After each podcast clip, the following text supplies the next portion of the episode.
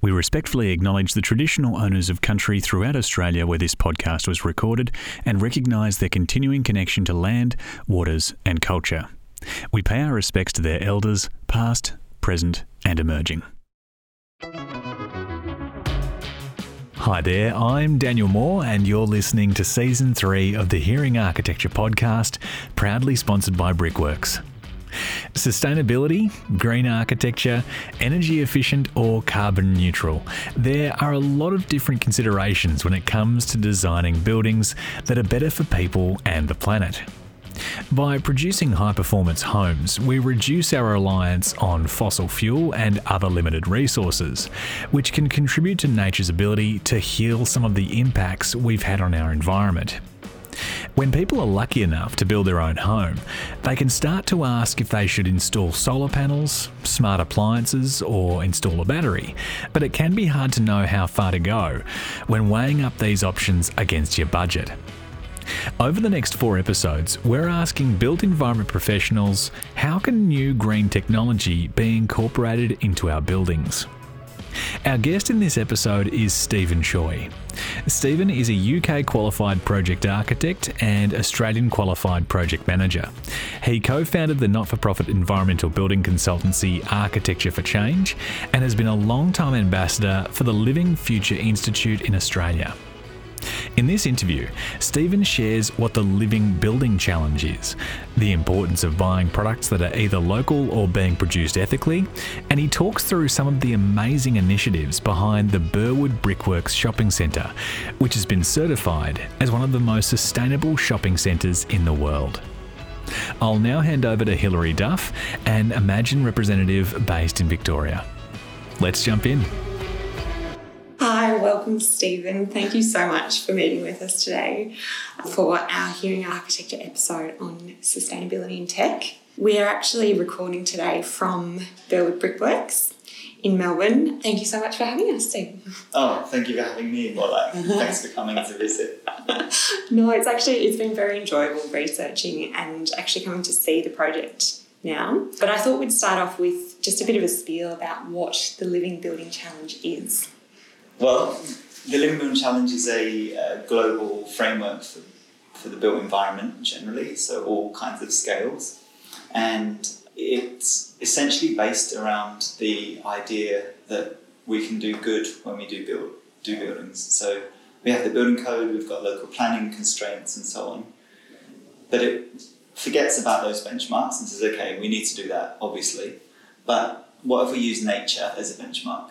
So choose anything anything in your mind that you can think of in the natural world, anything at all. Take a tree, for example.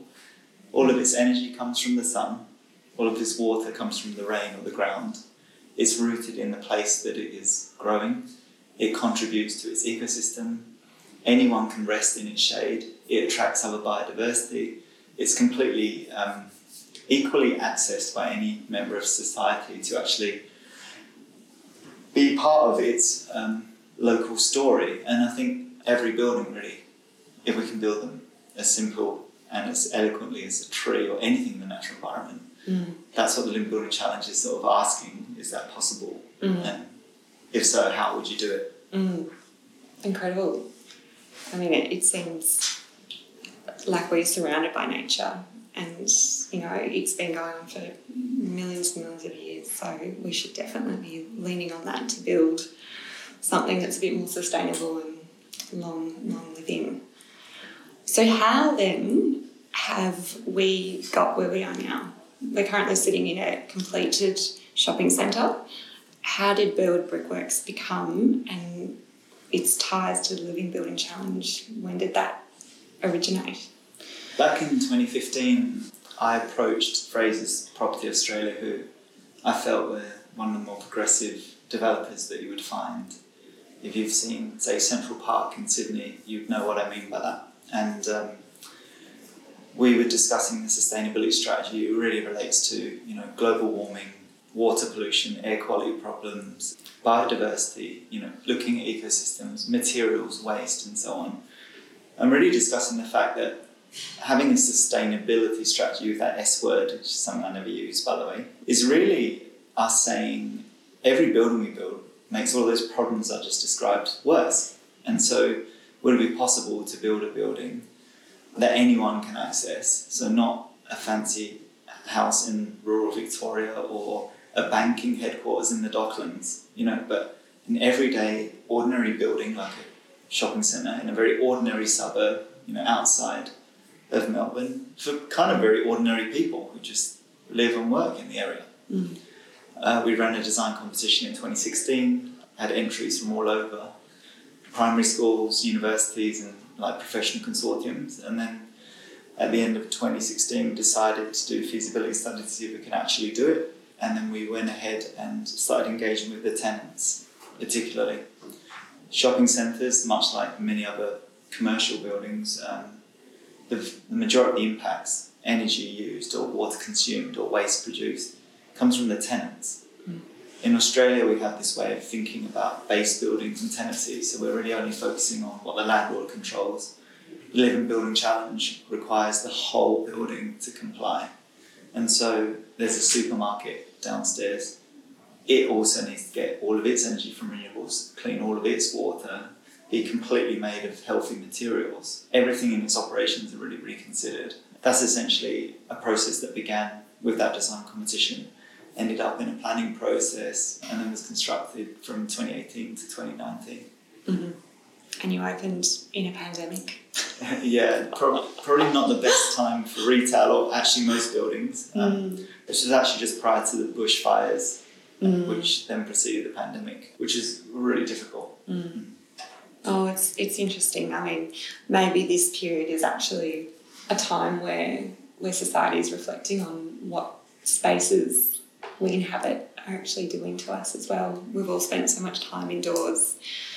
I know I've had a couple of conversations with friends about the kind of the attitudes towards sustainability, that S word, um, that it, it, started off with what we're putting into our bodies. So, you know, the kind of organic food movement and knowing where it's grown. And we've now seen kind of a, the second step about what people are putting on their bodies, where clothes are made, you know, what the, the, the transition from where it's grown, made into fabrics, and then finally on our bodies.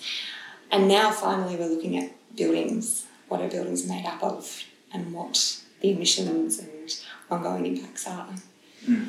So, with Burwood Brickworks, my understanding is you you really interrogated every single thing, every material that went into this project. Yeah, it was painfully difficult, and it was difficult because so much of it is unregulated in our society. So that the gap between what we were trying to do, which was vet every material down to 100 parts per million, versus what is done, which is most materials are full of horrible chemicals that you actually don't even consider. The gap was very big, and it's a gap that we looked at across the whole supply chain. So it's not just once the object, like a bit of plasterboard or a window or blinds or the lights on the ceiling, not once it's installed, but when it's extracted from the ground, taken to a factory, manufactured into something, delivered to the site, installed, and then operated, and then what happens at the end of life. We thought about that for every single construction product, and there are all sorts of additional thoughts about that. What are the embodied carbon impacts? How might you disassemble it? What is the uh, air quality impacts of that product? Who's it made by? Is it responsibly sourced? You know, and you're you when you speak about what you eat and then what you put on your body, like every single time we buy something, we're making a choice. I can buy something knowing that it may have been made by slave children in a country that I've, I've never been to. And that's a, a choice I get to make. But to make that choice, you first need transparency. Because if you don't know that, no one's advertising that. So that's that big project that we undertook when we did Brickworks and any other Living Building Challenge project. You're really trying to force transparency out of the supply chain. Mhm. And then once you get the transparency, decide if that's something you want to invest in. Mhm. That's really an unusual thing to do. And in fact, for the Burwood Brickworks, we published the whole list of materials that we use to build the building, and it keeps growing that list because there's new fit outs and different things that might change. A whole load of new barriers because of COVID. You know, all those things have to be added every time that happens. And apparently, irrespective of the 100 parts per million or the air quality impacts or the embodied carbon or the responsible sourcing, it's the only building in the whole of Australia that's published what it's made of, Mm. of any building type. Mm. Mm. That's incredible. And that's all publicly available. Mm, yeah, and so many people, so many people use thousands of people. The number of people that have logged in, and it goes from you know hospitals that are painting their hallways that need a touch up, and they're trying to find a paint that's not going to actually poison the staff and visitors any more than the illnesses they might be facing already. Homeowners that are literally refurbishing or extending their house, Mhm. um, and then a lots of peers and competitors actually using it to have a shortcut to what you know suppliers that have been transparent. That's incredible. Yeah, I know personally with our work, we've we've had a, a peruse through there, and it's, I mean, how many hours have gone into the research Mm. behind, and how many materials do you think you researched for this project? I think we're somewhere between six and seven thousand that we've researched. Wow. Um, it was at least twenty thousand hours. I can tell you that much, and that's only really our time. Mhm. Like that's not including what suppliers had to do to find out what's in their own products or installers that wanted to use something, and we said, if you're going to try to substitute here, you're going to have to do all the research. Mm. you know. So it was a lot of time and effort. But you know, when you do something for the first time, it does take time and effort, Mm. and the kind of ripple effects have been really humbling, actually. So you mentioned suppliers in there. So were there suppliers that had to do research on their own products? They, they didn't know what was in there. A very large number, hundreds. Right. So you want to take something as simple as paint. Everyone uses paint. Not all paint suppliers make their paint entirely from ingredients that are known to them. They might get lots of sub suppliers to get particular aspects, you know, to add into the paint products. So they have a, a broad idea, but they actually don't know the not 100 parts per million sort of levels. And then you take something like air handling unit or a wastewater treatment system, thousands of parts with countless numbers of sub suppliers. You're having to dig down to those levels where the pump that's attached to that pipe is attached to that tank and the things inside that pump. Mm. Where's it come from? What's it made of? There's a lot of lot of stuff in there. Yeah, you can imagine even the thousands of materials that make this building, and then you break it down again to the thousands and millions of sub components in that. Yeah. It's a lot of research. Totally, and uh, you know, a lot of suppliers and manufacturers had to really think about that. I look at a light and I think, okay, what's in a light? Lots of things actually. There's a circuit board, a driver, there's miniature cables, there's solder on the. there's there's so many things. There's housing, there's the bulb itself, and that's just the light. Everyone uses them in every building, and no one knows what's in them. Often it's mercury, almost always lead, almost always PVC. Right.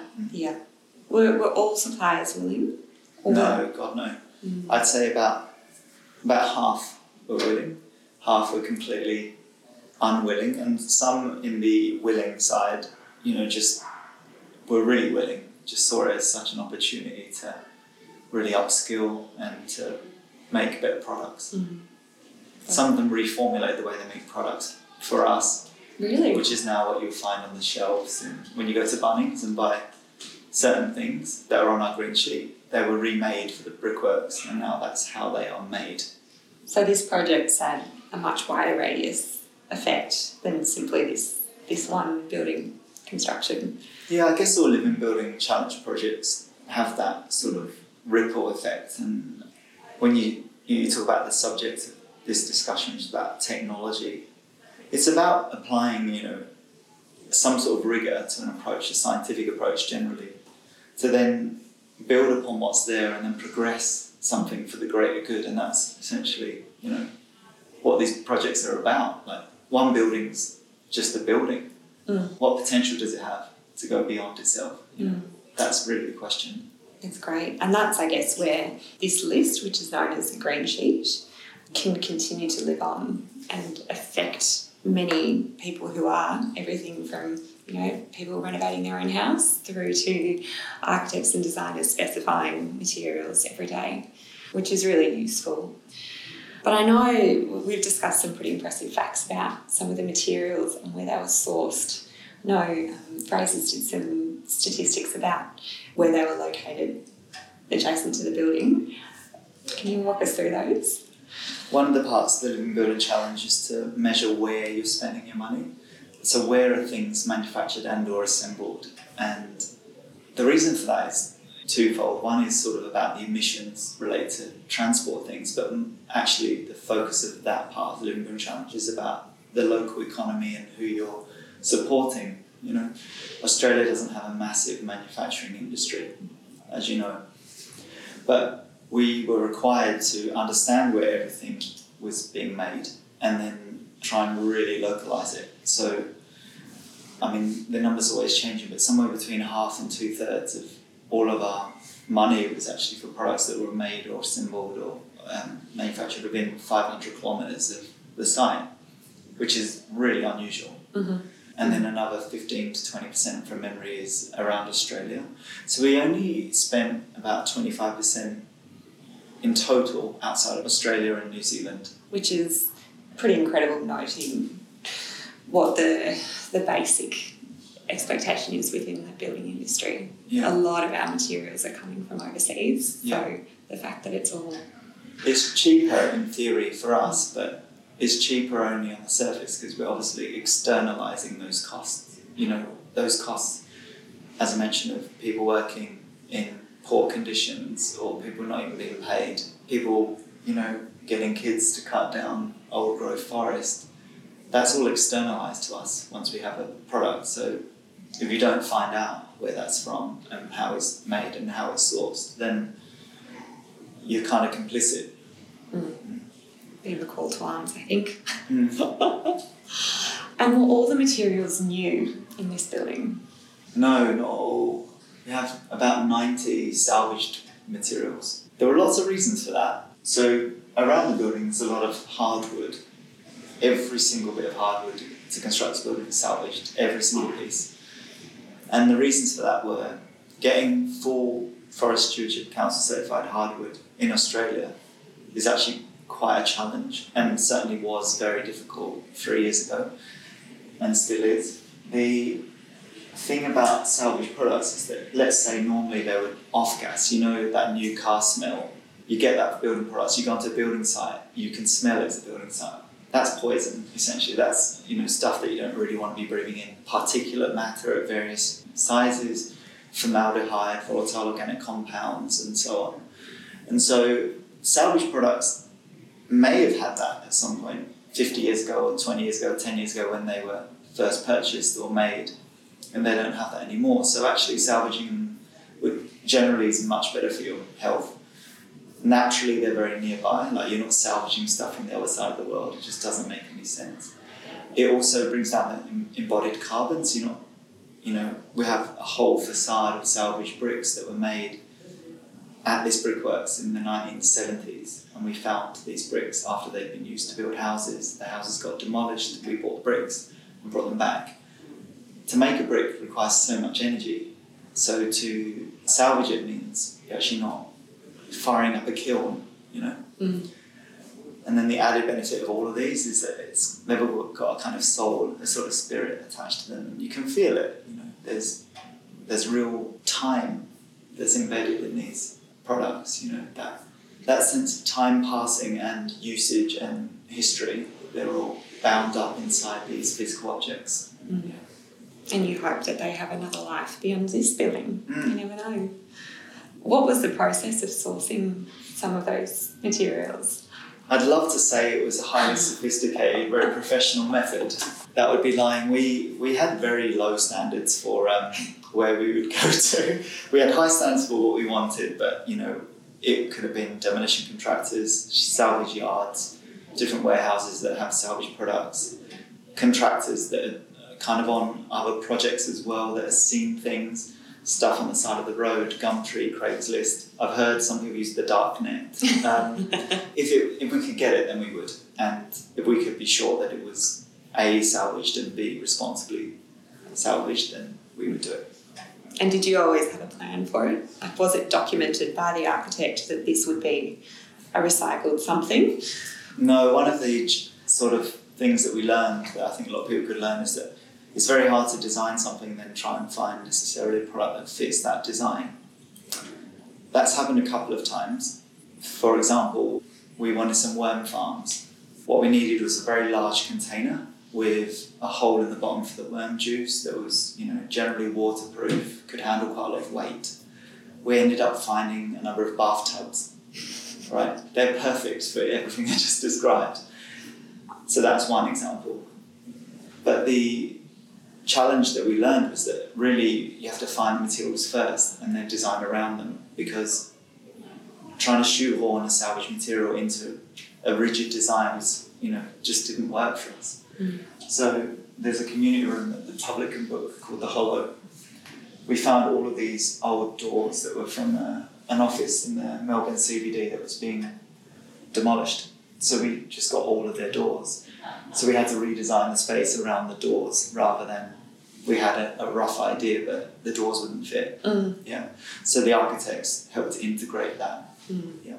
So it's not your typical linear design process of having a perfect set of documents, handing it to the builder, and saying go construct. I think the builders would have been far happier if that was the case. But it was no, it's more circular, and um, you know sometimes you take two steps back to go forwards. And um, with a lot of the you know talking about architecture and how architects practice, a lot of the time there's a bit of distance between themselves and the trades that are physically doing the work.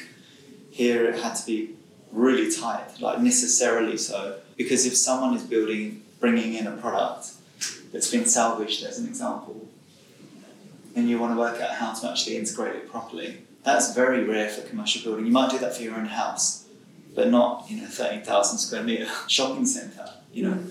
and we go down to every detail. The signage on the pharmacy, which is made of moss, or the you know the medical centre up there, which has you know very large backing behind the reception desk. You know, every single thing we're looking at that level of detail that requires a um, necessary Interrogation. correct yeah Could you explain your role across the, the whole process from the inception, this design competition, through to where we are now and ongoing? I'll try to. Generally, it was to, I guess, annoy different people along. you know, start to development, then to design, then to delivery, then to you know completion, and then through to operation and commissioning and optimization and building tuning. My background's obviously architecture and, and project management, and so it was really about how we will integrate the living building challenge into this building, which has to be a living operating building. A lot of the green frameworks are based on your design or what you've built, but not on how it actually is occupied and what really happens once it's open. Mm-hmm. Living Building Challenge requires that. So my role really just evolved and keep, kept evolving from running the design competition through to helping manage the design team, helping manage the contractors, helping all of the tenants, going through the commissioning and tuning process, and now helping run the building itself. Mhm. And then new tenants come on board and really onboarding them, and, and then generally trying to empower other people to do all of those things, like other staff, the operations manager, the marketing manager, whoever it might be. That was really about other people having a role that they normally have, but to integrate this different way of thinking. And have you found that the tenants that have been drawn to to this facility are they coming for all of the the extra, the fact that it is a beautiful place, it's healthy to be in? Are they drawn to that? Hmm. Some are, and some are completely indifferent. Mm. Many, you have large businesses that, let's say, a cinema, a supermarket, or whatever. They, you know, they've got strategic reasons for wanting to be in a location. Then you've got mum and dad running a little kiosk. You know, this might be their superannuation or their life savings to do this. Um, you know, and so they've got very different reasons. And there was no sort of direct correlation between the kinds of businesses and what ended up wanting to come and for what reasons. So there, I can tell you though, there are a number of tenancies that would never have come into a shopping centre if it wasn't for the Living Building Challenge and what we did, because they were naturally drawn to that. But I actually am as interested, if not more, in businesses that don't have an interest because they're the ones that have such an, an impact that, especially when they're national or international, Mm. an ice cream store or whatever, right, that has international presence.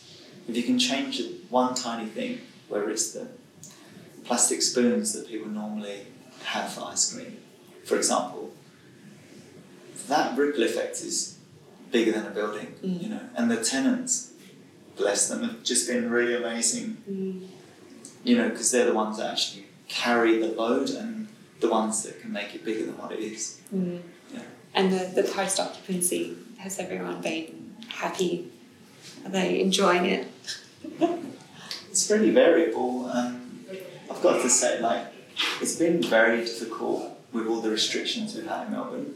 So many, and you'll see it in our kind of energy data when we are allowed to publish it. You know, the peaks and troughs relate essentially to lockdowns, and um, and even after things open up, there's still you know a lot of customer sentiment that relates to whether people are comfortable going out and so on. Mm.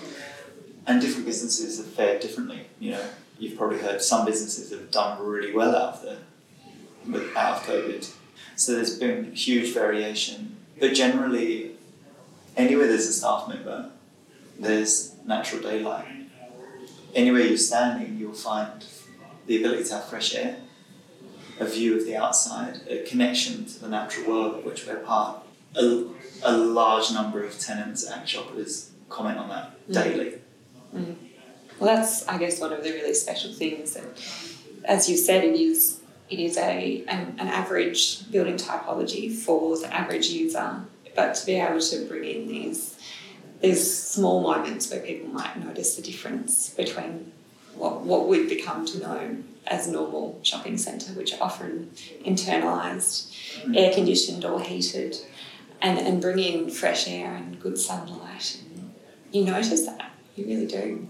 Well, the the number one question inside a lot of those kinds of shops is, and this is staff asking customers, hmm "What's it like outside?"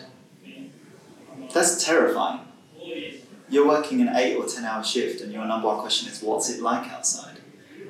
We just said unacceptable. Here, you have to know if it's summer or winter, if it's rainy, if it's sunny, if it's day or night. You know, you should be able to know. Yeah. It's not a very big thing to ask. They'll have to think of a new question. Yeah. well, the other thing that's really beautiful is it's a canvas for um, sharing. So I don't like the word education because often it can feel quite um, master and slave in nature or teacher and student. Mhm. But it's a canvas for education in the sense that there's an artwork on the ceiling which tells some Wurundjeri stories. And it is huge. It, it Mm. expand. It's literally hanging over our heads, and that was a really deep collaboration that went from a design through to you know our own team learning through to installers who are actually making it happen, and now shoppers or people just visiting because they feel like coming to hang out here, Mm. learning about our cultural history at a shopping centre. That's great. What about some of the other things that are a little bit abnormal for a shopping centre? So you've spoken about the worm farm on the roof, Mm.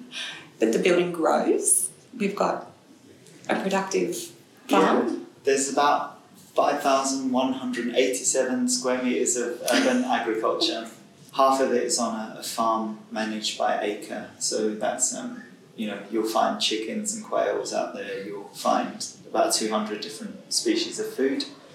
But the idea was to connect people to the food that they eat. So I remember clearly on opening day, I was exhausted. I was, you know, we were working till like 3 a.m. helping retailers actually get their stuff out and so on. And on the opening day, like thousands of people turned up, and I remember we opened the doors to the farm, and the kids came running through, and um, we had a whole wall of strawberries, and within about three minutes, they were all ripped off and eaten. And you could see kids who had never never seen food growing.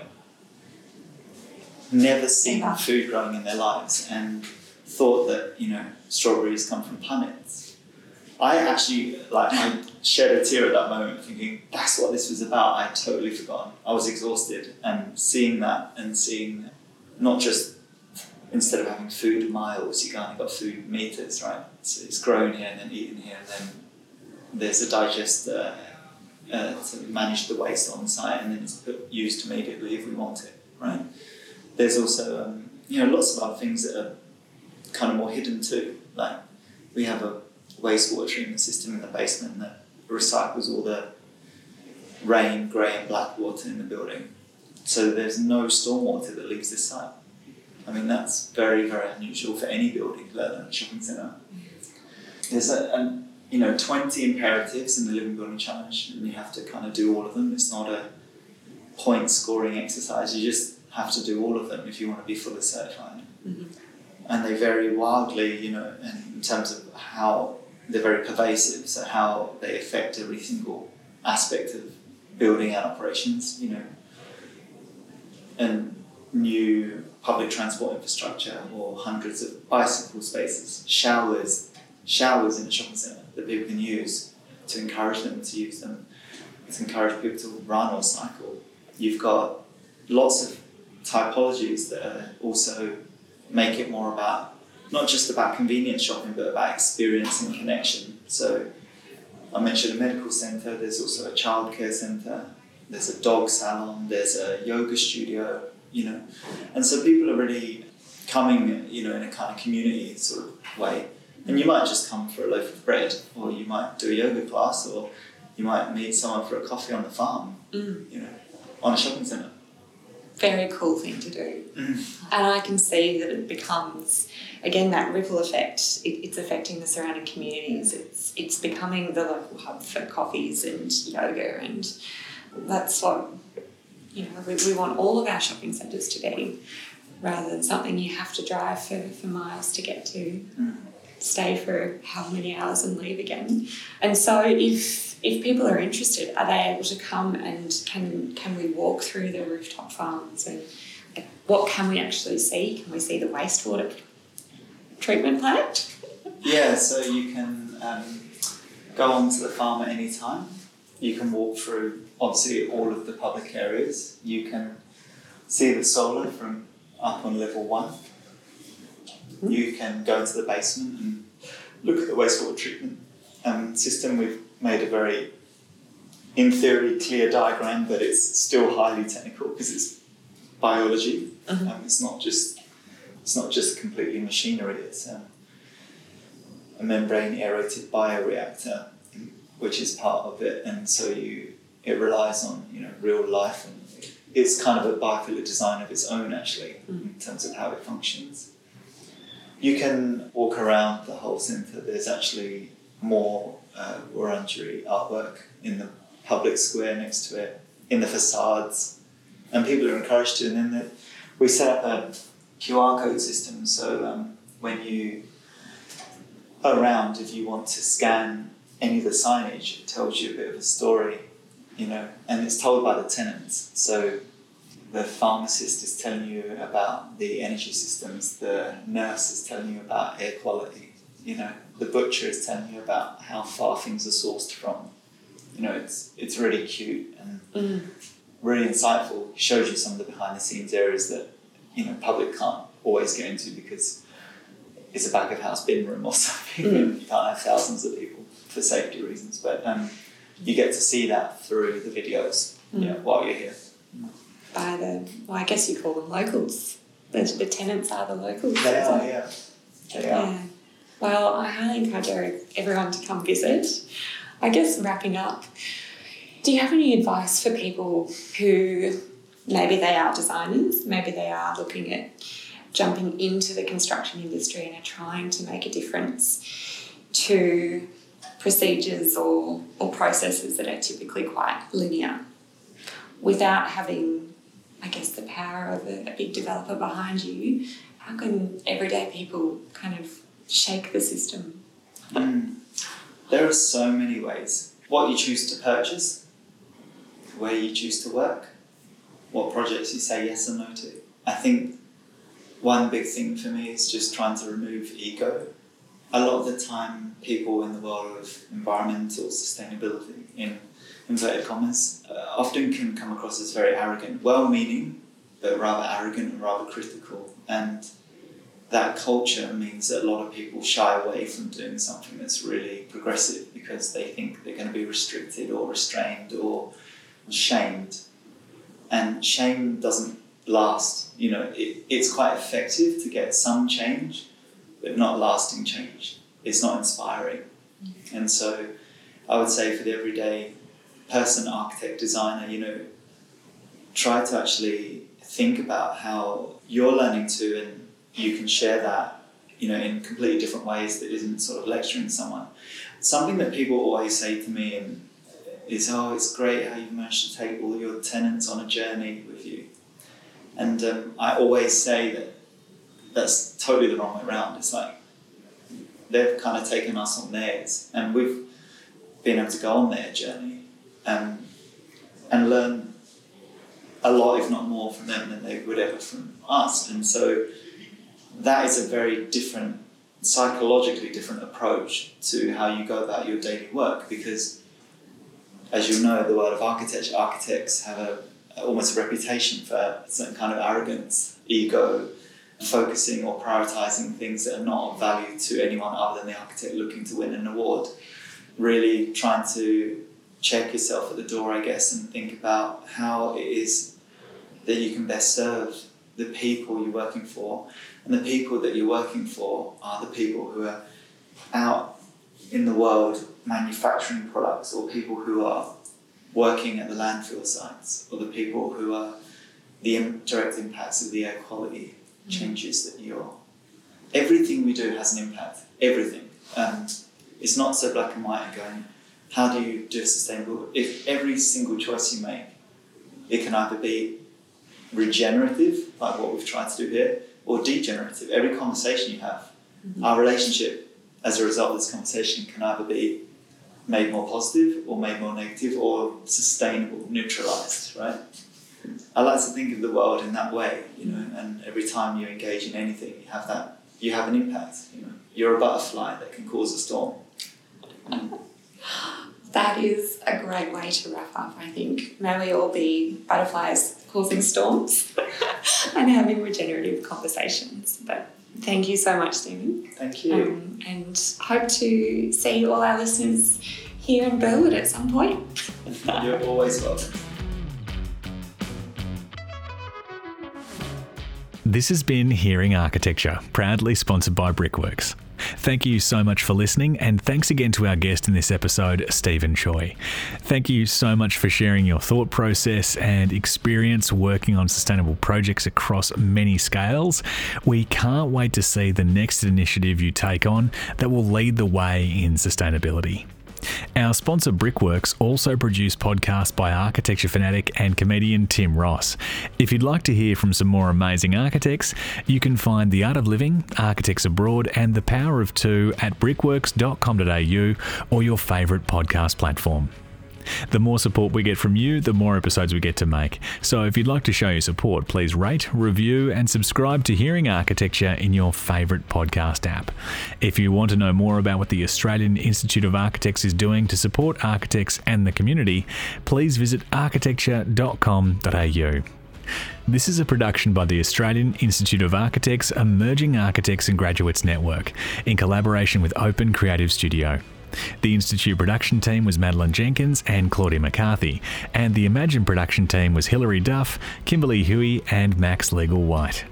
This interview was edited by Pete Carter at Pillow Fort Audio Productions, written and directed by Daniel Moore. This content is brought to you by the Australian Institute of Architects, Emerging Architects and Graduates Network in collaboration with Open Creative Studio. This content does not take into account specific circumstances and should not be relied on in that way. This content does not constitute legal, financial, insurance, or other types of advice. You should seek independent verification of advice before relying on this content in circumstances where loss or damage may result. The Institute endeavours to publish content that is accurate at the time it is published, but does not accept responsibility for content that may or will become inaccurate over time.